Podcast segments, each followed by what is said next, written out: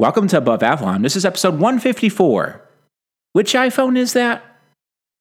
Hi, I'm Neil. We are a few days away from Apple unveiling the newest flagship iPhones. And one topic that always gets a lot of attention this time of year is what will Apple call these new iPhones? Consensus has landed on a choice, which we will talk about shortly. But in today's episode, I want to talk more broadly about Apple's iPhone naming strategy.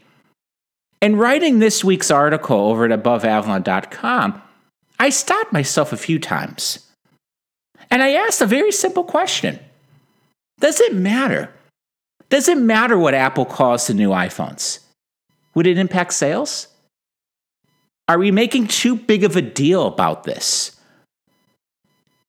And in thinking about the answers to some of those questions, it occurred to me that a product's name is important. I think it says something about the product. It says something about the company and the people who made that product. I think it also became very clear that naming products, especially consumer gadgets that really have a worldwide reach, like the iPhone, is more of an art than a science. You can lose yourself in some of the best business school books out there. I still don't think you're going to get an answer as to what is the best way of naming iPhones, naming a product, a consumer gadget, that has an install base of nine hundred thirty million people, bringing in around one hundred forty billion dollars of revenue per year. We will eventually circle back to this idea of naming iPhones being more of an art than a science, but I think the best place to begin our discussion is to focus on the history behind naming iPhones. Most iPhones have an interesting story when it comes to nomenclature. We start with the original iPhone in two thousand seven. Apple clearly taking a page from its product naming playbook in terms of the prefix I. We could go back to iMac, then of course iPod. Apple simply continued that forward with iPhone. But I think the big story with the original name is Apple choosing to go with phone.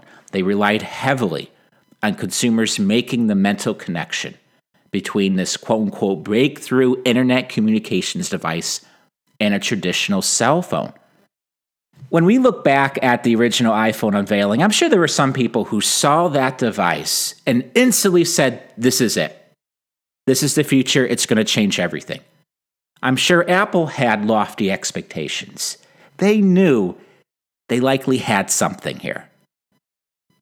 Of course, the iPhone went on to exceed those lofty expectations, there's no question. And I think even those who were most bullish on iPhone out of the gate probably couldn't see how influential the product ended up being. The thing is, back in two thousand seven, the masses weren't craving for something like the iPhone. Instead, BlackBerry was getting all the attention. And if you ask people, what do they want out of a smartphone? It probably would be to do email faster and quicker. BlackBerry was satisfying that need.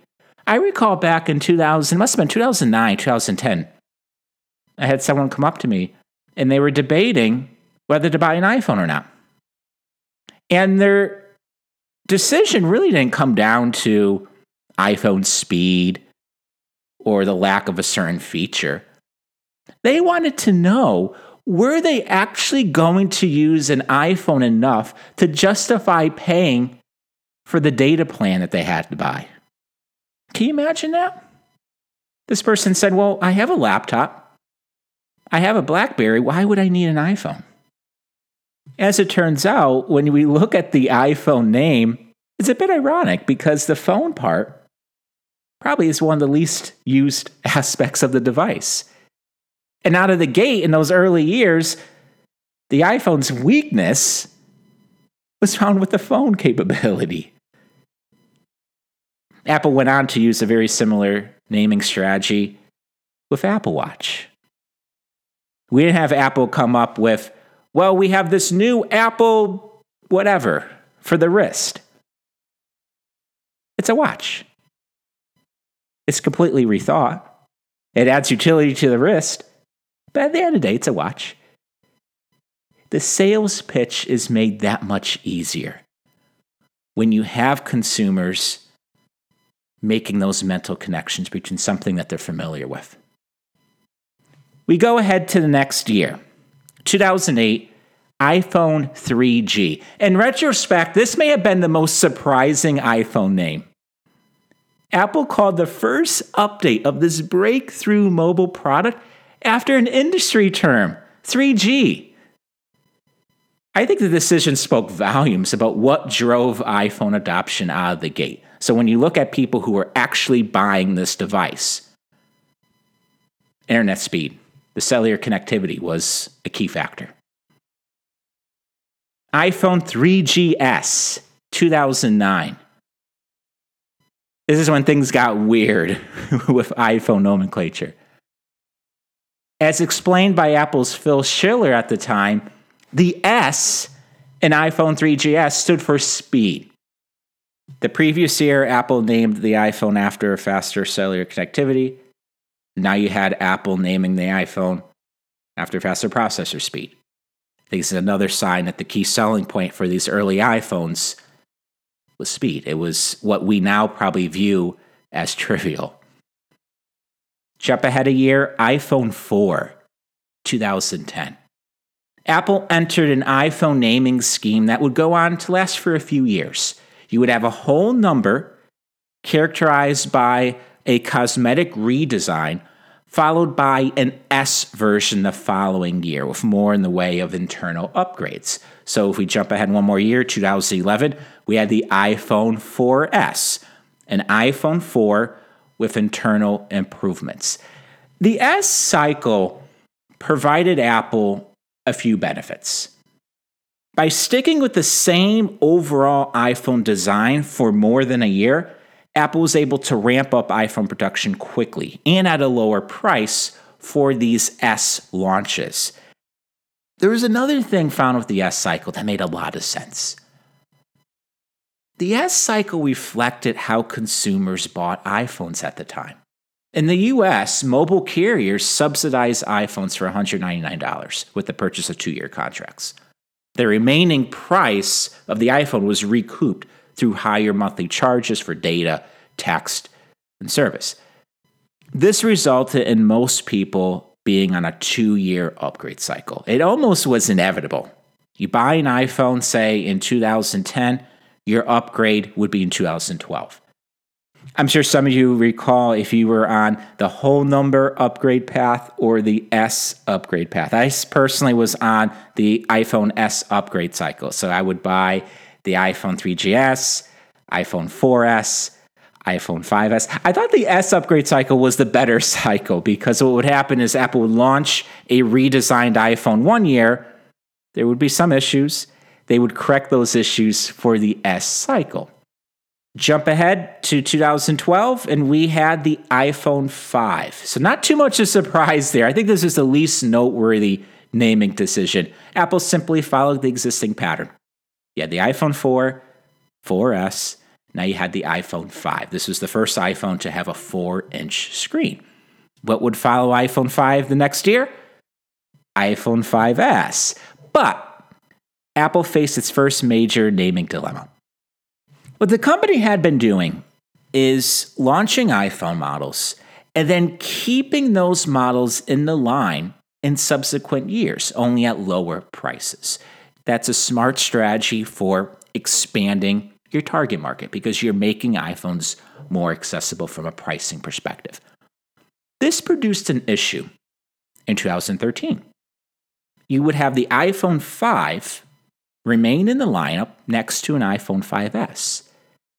But it would have been very difficult for Apple to lower the iPhone five's price and still maintain adequate margins.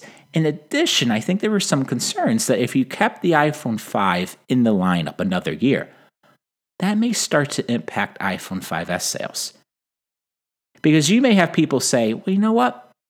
I actually kind of like the iPhone five. I don't really see a big point in paying more for an iPhone five S. So in an effort to boost iPhone five S sales and to maintain iPhone margins, Apple chose to replace the iPhone five's outer shell with lower-cost, colorful hard plastic shells. They called this new model the iPhone five C. And most people presumed that the C stood for color. What ended up happening, though, was pundits looked at the C as standing for cheap. Here you had an iPhone five C next to a higher-priced and what many considered a higher-end iPhone five S. In two thousand fourteen, iPhone six and six Plus, for the first time, Apple introduced two new flagship iPhones at the same time, one with a four point seven inch screen, the other with a five point five inch screen. Apple went with the Plus to denote the model with the larger screen. I think the name worked, as there was no other major difference between the two iPhone models aside from screen size. And the larger model had a better battery life because you could fit a larger battery. But the, the primary difference was screen size.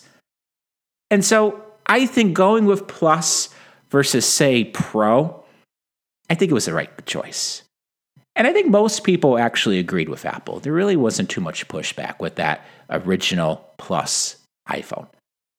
Jump ahead a year, and we had the iPhone six S and six S Plus. So again, from a naming scheme, not too surprising, you still had Apple following this S cycle. The thing is, when you looked at product development, I think the S cycle began to lose much of its meaning. Because what was happening was the market started to look at S years as refinement years. They weren't looked at as that big of a deal. They were looked at as more, oh, this is the boring update. But when you look at actually what Apple was doing from a product development standpoint, sometimes the S years were more interesting, more noteworthy than the whole number years. I think this is right around where Apple began to shift iPhone development so that every iPhone contained a handful of useful new technologies and features. If we went a few more months from that six S, six S Plus launch, we had the iPhone S E. Apple introduced a new model containing components from a few prior flagship iPhones in March two thousand sixteen. The S E stood for Special Edition. I thought the iPhone S E was such a fascinating product.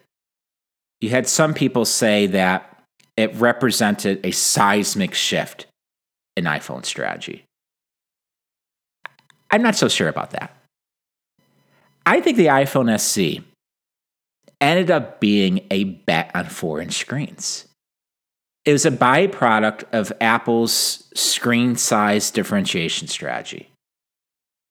And so the iPhone S E was given a very specific mission: entice a portion of iPhone users to upgrade to newer hardware. At the time, there were probably around two hundred fifty million iPhone users. They were using a small screen iPhone. At the same time, you had Apple launching all these larger iPhone screens. And some people said, no, I don't want those larger screens. I like being able to use a phone in one hand. So what did Apple do? They used a four-inch iPhone. They had a four-year-old design. They put some newer components. And they looked at it as a special opportunistic bet. S E Special Edition. Interestingly enough, Apple finds itself almost in the same exact situation in two thousand nineteen. There are rumors that Apple is going to launch an updated iPhone S E. I don't think the bet on that would be on four-inch screens. I think we are past that at this point. But it's probably going to be a bet on a smaller screen iPhone at a time when iPhone screens are getting larger and larger.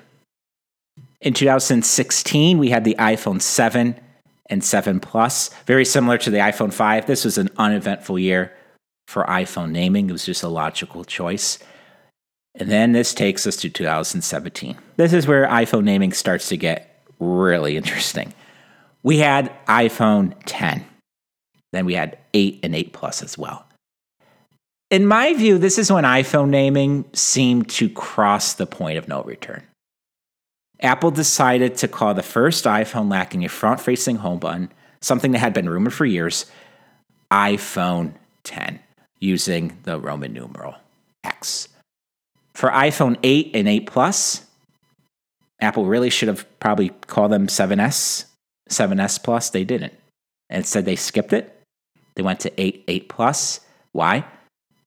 Apple wanted those new models to be perceived as more advanced than what may have been implied if they went with an S nomenclature. twenty eighteen, we had the iPhone X S, X S Max, and X R. Last year's flagships were the most confusing from an iPhone naming perspective.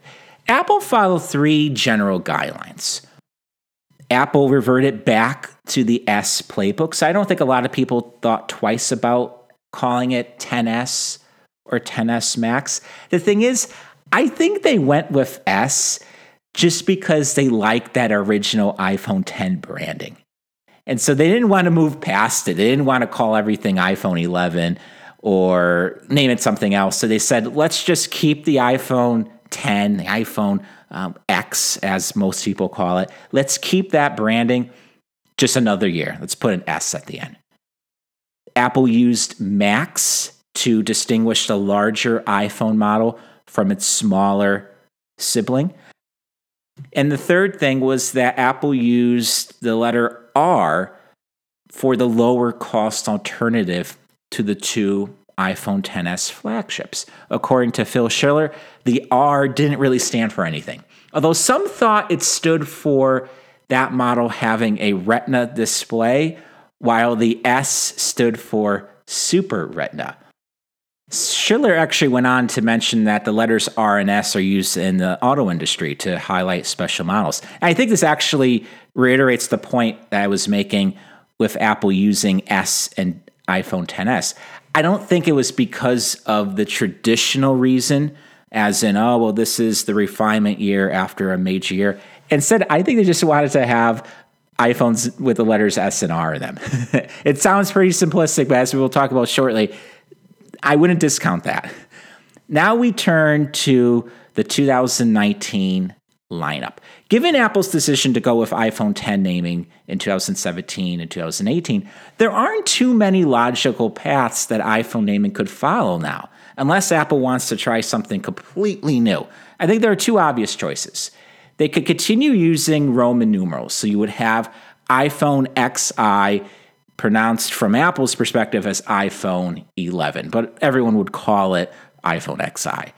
I think Roman numerals work if Apple was selling one flagship model.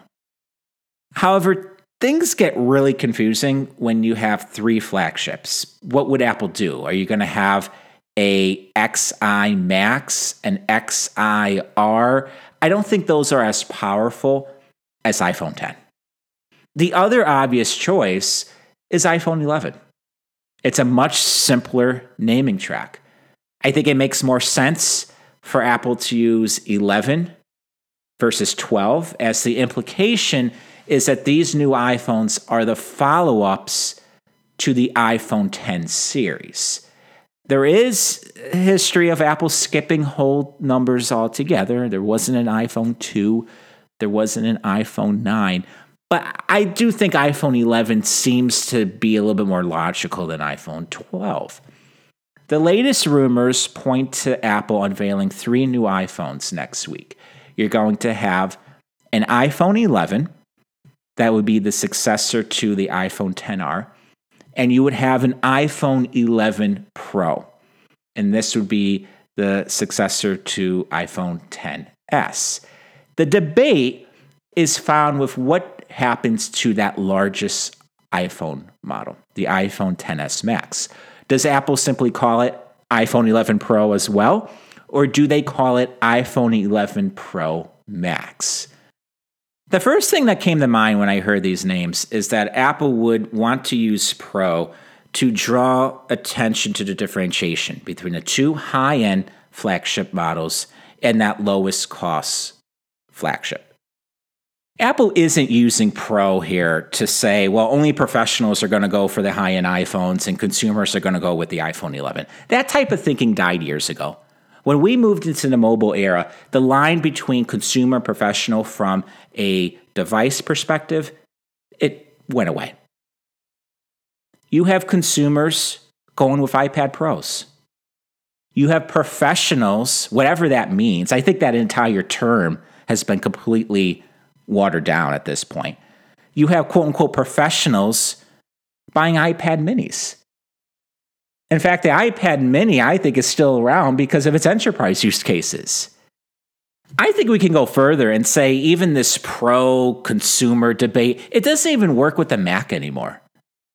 Is the Mac Pro or the iMac Pro just for quote-unquote professionals?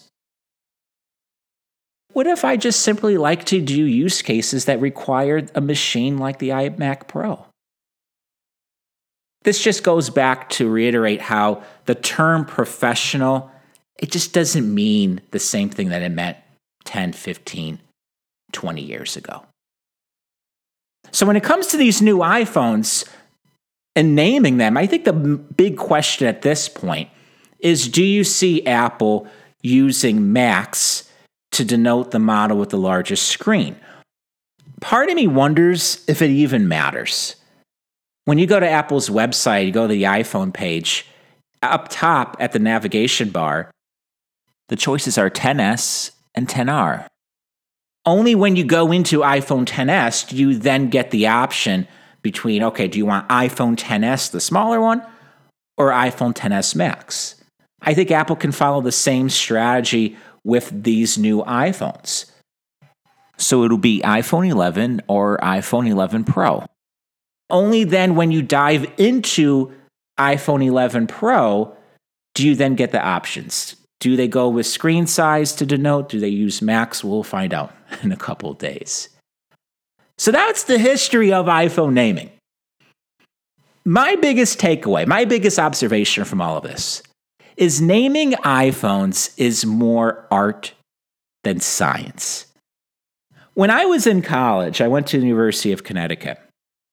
One of the classes that really stood out to me was art history. And the only reason I was able to take that course was because I switched from the School of Engineering to the School of Business. Long story short, I started out as a mechanical engineer. I then switched to a major that's called Management and Engineering for Manufacturing. And one way I describe that is envision a company with a huge factory. It's empty. On one end, you have trucks bringing in raw material. On the other end, you have trucks that are waiting for that finished product to, to be shipped. How do you set up the factory? And what UConn was finding was that companies wanted engineers with more of a business background. So management engineering for manufacturing, shortened as M E M, combined the two. You would be taking vector mechanics right next to accounting. And what I found out was that I really liked accounting. Most people in my class are the complete opposite. They wanted to take uh, multivariable calculus over basic accounting, which I don't quite understand that. But in my situation, I had taken so many engineering classes that I now had time to take some electives. So I took French, which was not easy for me, but I took art history. And I loved it. I thought it was such an interesting class because the teacher would basically pull up a slide and we would just talk about it for the entire class. In some ways, I almost get the same feeling when you talk about product naming, especially for something like the iPhone, where we're not really talking about right or wrong, but we're talking about what do some of these names tell us about the people making this product? What does it tell us about Apple? For example, you have the R in iPhone X R. Why did Apple go with R? I mean, they said, well, it's it's popular in the auto industry. I think they chose that just because it looked and sounded better than other letters. Apple's decision to go with ten X, I think it was heavily based on marketing. It looks cool. It's powerful from a branding perspective. And I think that matches with what Apple really thought about that product in terms of it representing the next ten years for iPhone, the next era for iPhone changes. And this is why when I asked myself, Does it matter what Apple actually calls the new iPhones? I think it does. Because I think in some ways, it tells us a little bit about product development. It gives us those clues. And this is where we start thinking about the future. Where can iPhone naming go from here? When I think of iPhone nomenclature, I think it's losing some of its usefulness. It's losing some of its utility. You have consumers routinely mispronouncing or misidentifying iPhone names. It's easy to see why. iPhone X S Max doesn't exactly roll off one's tongue. The title for this podcast originates from the fact that a growing number of iPhone users, they don't know which iPhone they have. And they certainly don't know which iPhone you're probably using. Add cases to them, you really can't tell which iPhone you're using. People are increasingly saying the new iPhone or the big iPhone when referring to the latest flagships. Based on my calculations regarding the iPhone upgrade cycle, the next marginal iPhone buyer will likely hold on to his or her iPhone for a little over four years before upgrading. I'm able to reach that estimate from a model that I maintain, where I track when people buy their first new iPhone from either Apple or a third-party retailer. How do I know even that? Well, Apple provided clues over the years as to the percentage of iPhone sales that went to new users, upgraders. Knowing the difference, you're able to actually back into pretty good estimates for how the amount of new users changed from year to year. And when you segment all of the numbers by year, you can then estimate different upgrade cycles. So maybe if you bought a new iPhone two thousand eight, you were among the early adopters. Maybe you're buying iPhones differently than someone buying their first iPhone from Apple in two thousand nineteen. When you put all of the numbers together, you'll see that people are not upgrading their iPhones like they used to. That's not exactly a new revelation. I've been talking about it for years. Apple is coming to grips with it as well. I think they're a little bit more comfortable talking about it these days. And when you add the gray market into this discussion, and that's people who are using iPhones that were either passed down or resold, I think a very similar dynamic happens as well. Um, those people are not upgrading their iPhones as often either. As the iPhone upgrade cycle continues to extend, the case for coming up with new iPhone naming every year declines. And I think there are subtle clues that suggests we may be approaching the point when Apple does away with the annual iPhone naming cadence altogether. Apple wouldn't just go with iPhone. They still need a way to distinguish iPhone models with different sizes and capabilities. Instead, I think Apple would embrace a strategy that includes iPhone, iPhone Pro, and iPhone Mini. Whenever I talk about iPhone naming, I always get some people who say, well, they should have done that years ago. I don't know why they're dragging their feet on this. Well, maybe that's true. The way I look at it is there have been two very good reasons for using an annual cadence for iPhone naming. The first is that, as we mentioned a few minutes ago, Apple had been following a strategy, they still are following a strategy, where they launch a new iPhone and then they keep it in the line for two, maybe three years at a lower price. And this is meant to make the iPhone more accessible. And in certain countries, emerging markets, you actually have Apple continue to sell even older iPhones at even lower prices. Without naming each iPhone a little bit different depending on the year, that could get somewhat confusing. Because you would say, I want an iPhone, and then you go, well, which one? You have the two thousand eighteen, seventeen, sixteen, fourteen. It kind of would be like cars, but I don't think that really works terribly well. Most people, when they buy cars, they usually go by price and mileage. They don't really ask for a certain year for a car model, and that's it.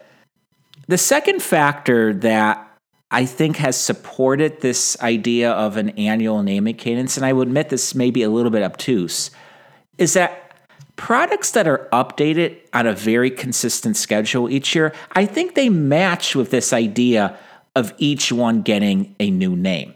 So when you look at the iPhone, it's updated like clockwork every single September, almost to the exact week every year.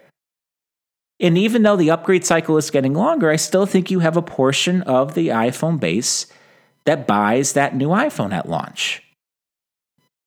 The thing is, that factor, and also the first factor regarding keeping iPhones in the line for a number of years, I think they're starting to break apart. One thing that Apple can do to reduce this need of keeping iPhones in the lineup only at lower prices is just simply sell more flagship iPhone models. If Apple moves from having three flagship iPhone models to something like four or five, they can address a wider range of prices. And so let's say this rumor of an updated iPhone S E verifies. I think we can all agree that's probably going to be priced at a lower point than what the iPhone eleven is going to be priced at. I think that's going to reduce the need for keeping older iPhones around at lower prices. As it stands now, those older models, they don't represent a majority of iPhone sales. Historically, it's been assumed that older models represent about thirty percent of total iPhone sales. There were rumors a few months ago that older iPhone models were seeing a surge in popularity because people weren't liking the flagship iPhones. I'm not so sure about that. I think a lot of those rumors just really had to do with the difference between reality and expectations. I think Apple was expecting older iPhone sales to go down quicker than they actually were. The other thing to consider, and this is essential when we're talking about iPhone pricing strategy, the gray market. The gray market can serve, can fulfill the demand for lower-priced iPhones. Apple does not need to sell a quote-unquote cheap iPhone themselves. Instead, as people hand in their iPhones, you're going to be able to put those into the gray market, recirculate them, cut the price, and they could find a new owner. The iPhone upgrade program, that is a, a clear feeder right into the gray market. You are getting gently used one-year-old iPhones. Honestly, you could probably get three, maybe even four owners over that lifespan. Replace the battery. If you have to do other things, those iPhones could keep on going. Increase the number of flagships. It reduces the need for keeping models in the lineup, simplifies the lineup, and I think it supports this view of moving away from an annual naming cadence. As for this factor of updating iPhones at the same time each year, this may seem crazy to think about, but I think we're moving to a point where eventually this September product event that Apple puts on, it's not going to be known as an iPhone event. It's going to be known as a wearables event. You're going to have Apple Watch updates, wireless AirPod updates, Apple Glasses updates. Yeah, we're going to have to wait a few years for that to happen. But I think that's what's going to happen. I mean, I look at what's going on the past couple years. I take a look at the demo rooms at these September events. The tone is changing. It is very clear. Two, three years ago, the Apple Watch tables, you could easily have gotten them. Check out the new watches. You didn't have to fight your way through cameras and people doing interviews or doing live shots. Last year at Steve Jobs Theater, those Apple Watch tables, it was like mayhem. Now, granted, there was a huge update. People wanted to see them. But I think it really told us that they're just different product categories. The iPhone's mature. The updates from year to year, they're just not as noteworthy as they used to be, especially if you are a tech writer or a journalist. Meanwhile, with Apple Watch, we're seeing adoption go through the roof here. Each update matters because it's expanding adoption. Carry this exercise forward a couple years. What if we introduce a range of wireless headphones from Apple? First-party headphones. So these are Apple-branded headphones. Talking about Apple glasses, annual updates. The iPhone is going to be like the iPad or Mac of today. You may still have dedicated events to talk about new iPhones. Look at how Apple has dedicated iPad and Mac events. Instead, what's key here is that Apple can embrace an update schedule that spreads out iPhone updates. You don't have to do everything in September. If an update's ready to go in March, push it out. We did see the iPhone S E after all. So this is not really rocking the boat too much. Maybe we see this with an updated iPhone S E next year in twenty twenty. You'll see Apple do it outside of that September launch. So when we think about Apple embracing this brand new naming strategy where it's just iPhone Pro, iPhone, iPhone Mini, I think twenty twenty-one may be a good bet for the earliest point when Apple embraces this new nomenclature. Consider the following. By twenty twenty-one, Pro will have likely been used in iPhone naming for two years. We have these rumors of an updated iPhone S E in twenty twenty.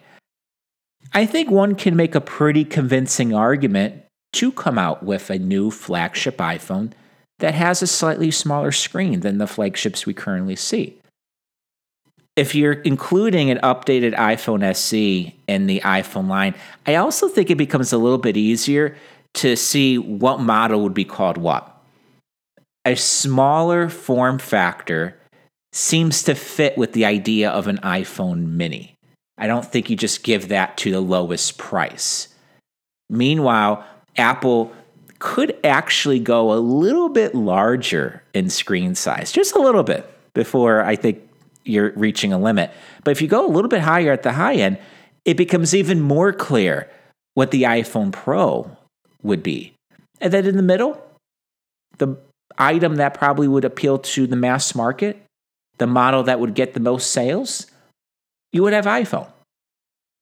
And then the third reason, in the event that Apple plans on sticking with whole numbers for iPhone naming, the twenty twenty-one iPhones would potentially be called iPhone thirteen, one of the more superstitious numbers in existence. So I think that would give Apple a great time to say, okay, we are done with these numbers. We are going to move to a different iPhone naming strategy. When looking at the overall picture, it's difficult to say if Apple's iPhone naming strategy has had a negative impact on iPhone sales. The iPhone business is being impacted by a number of developments. We have a longer upgrade cycle as people become content with what they currently have. Apple no longer has a tailwind from bringing iPhone to additional mobile carriers around the world. And there are fewer large pockets of premium Android users, or essentially premium smartphone users that are a prime target for iPhone. With all those reasons, it's doubtful that a particular letter or a number in the iPhone name would entice users to upgrade en masse to a certain iPhone model. I think we're beyond that point. I also think the same can be said about any one feature. A better camera, five G, it's increasingly difficult to see anything like that leading to a surge in upgrades. Instead, iPhone naming continues to be intriguing because it tells us a little bit about Apple. It tells us about the people behind the product, the clarity that may or may not be found in product development. In essence, it provides us a little window in which we can see how Apple is thinking about the world. That's going to do it for today's episode. I did want to go over one quick programming alert. Given Apple's upcoming event at Steve Jobs Theater, I recently published my event preview. This centers around my thoughts heading into the event. I also put into context what has been a pretty good number of rumors and apparent leaks. Following Apple's event next week, I will then publish my review. So I'll go over what I think are the major themes, the things that really jumped out at me, and I also share my full notes. Both the preview and event review are available exclusively to Above Avalon members. They will be sent via email. So if you're interested in receiving those items, all you have to do is become an Above Avalon member. Head on over to above avalon dot com and then go to the membership page. There are two membership options available. It's either twenty dollars per month or two hundred dollars per year. The cornerstone of membership is access to my daily email all about Apple. These emails are two thousand words and typically covers three stories. The membership page also includes additional information on all of the other benefits and privileges found with membership. One example is that there's an archive, so you can go back and read previously sent daily updates. I believe there's eight hundred twenty or more daily updates available. That's also how you can go back and read the event preview that I sent out a few days ago. If you enjoy the analysis and perspective found in this podcast and in the weekly articles over at above avalon dot com, I think you will find a lot of value in becoming an Above Avalon member. I am proud to say that Above Avalon is fully sustained by memberships. Thank you for those of you who are currently Above Avalon members, and thank you in advance if you're thinking about becoming an Above Avalon member. Last but certainly not least, if you enjoyed the Above Avalon podcast, if you can leave a rating or review for the podcast in Apple's podcast app, I would greatly appreciate it. Once on the Above Avalon page, all you have to do is scroll all the way down towards the bottom. You'll see a spot to leave a rating or review. And of course, if you enjoy these podcast episodes, if you can share the episode, let others know about Above Avalon. It's always interesting when someone reaches out to me saying that they discovered Above Avalon via this podcast and not through above avalon dot com. I always get a kick out of that. That's going to do it for today's episode. I will talk to you all later. Bye.